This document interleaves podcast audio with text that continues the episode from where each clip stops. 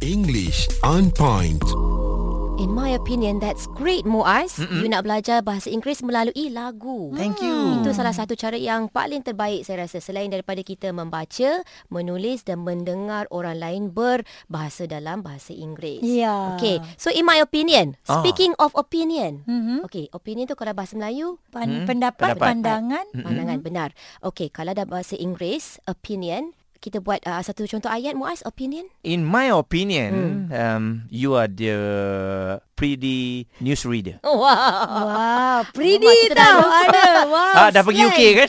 Kejap eh. Janganlah pretty. Prettiest lah. Oh. Yang paling, yang terpaling pretty yes. cantik. Sebab I kena jaga hati Masila okay. juga.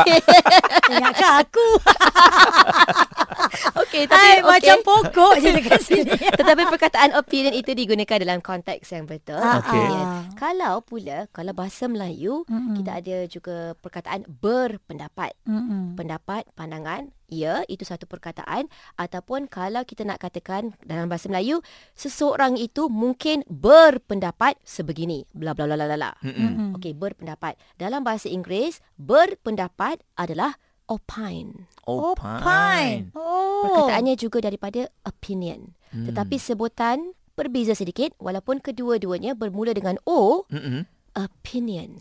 Uh, oh, opinion. Bukan opinion. Ha-ha. Oh, salah Kalau lah. yang selama betul-betul ni. accurate lah sebutan opinion. Hmm. Kadang-kadang kita ada dengari orang sebut opinion. Yep. Tapi itu saya rasa forgivable. Boleh Mm-mm. dimaafkan. Mm-mm. Tetapi kalau nak accurate yang paling 100% opinion. Hmm. Mm. Opinion. Satu lagi opine. Bukan opine, opine. Oh, bila op- Berpendapat. bila opine gitu pula bunyi dia. Dia bukan Yes. a. Okey, Yes. dia Okey. o.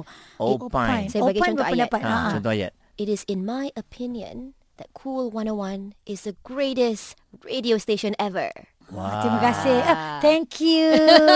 Itu opinion eh. Kalau ada yang tak setuju, uh, tak apalah. Tak apa. It's my Ah. opinion. By opinion Yeah. kan? Kalau kita nak gunakan ayat untuk opine, Okay, opine, Opine, ha. dalam konteks ataupun situasi lebih kurang sama. She opined that Cool 101 is the greatest radio station ever. ah, maknanya dia agree dengan awak lah eh. Bukan. dia Ah, berpendapat. Dia berpendapat. Ya, ah. maksudnya dia bersetujulah dengan Ah, ah. awak Okey lah, juga. ha, Ah, kalau ah. ada orang itu adalah orang yang lain. Ah, ah. Ah, Kita Yeah. olah sedikit ayat itu Ah, ah. Mm-mm. uh, supaya opine dan opinion digunakan dengan betul. Okey, Okey. berpendapat dan pandangan. Mm. Okey. Okay. Perbandingan yang kedua kita nak buat adalah antara fokus dan focal. Fokus dan focal. Focus F O C U C-U-S. S. Focal F O C A L. Fokus senang je kan? Fokus, Aizah, Fokus betul. Ah, Mm. ah. maksudnya apa? Muaz, please focus with your work. Ya, thank Yes. you. Betul. Fokus adalah kita beri perhatian, Mm-hmm. konsentrasi. Hmm. Focal tidak jauh lari maksudnya daripada fokus.